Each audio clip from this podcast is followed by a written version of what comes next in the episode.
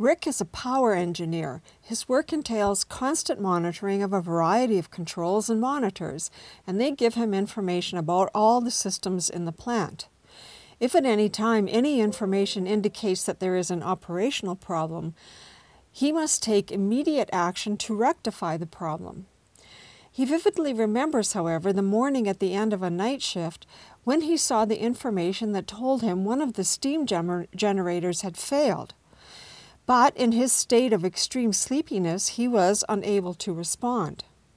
Now, precious minutes passed, but he recovered sufficiently to avert serious consequences. Now, what Rick experienced is referred to as shift work paralysis.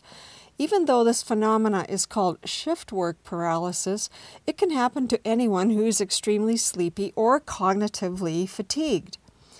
In this state, the brain is no longer able to process information.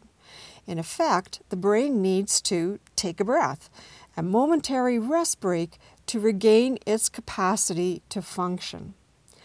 The paralysis may last a few seconds and perhaps a minute or more. But even if it is just a few minutes, one can imagine the danger if one is driving or operating a power plant, like Rick, or perhaps directing aircraft at an airport. If you know someone who needs to hear this message, please share it so that they can sleep better, feel better, and work better.